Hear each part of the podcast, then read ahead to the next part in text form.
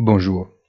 Wall Street prolonge et consolide les gains en début de semaine, le jour des élections de mi-mandat.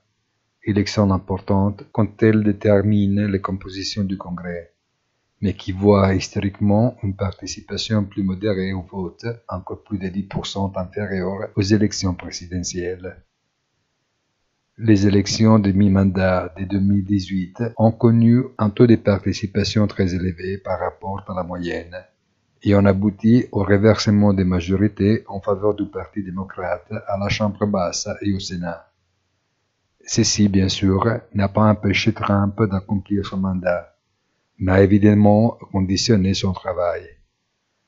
Aujourd'hui, il est possible que la même chose se produise pour Biden.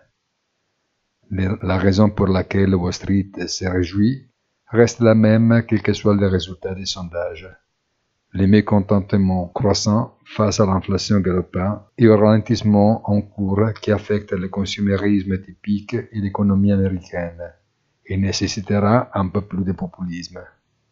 Et ça, la bourse le sait bien. Bonne journée et rendez-vous sur notre site easytradunionfinance.it.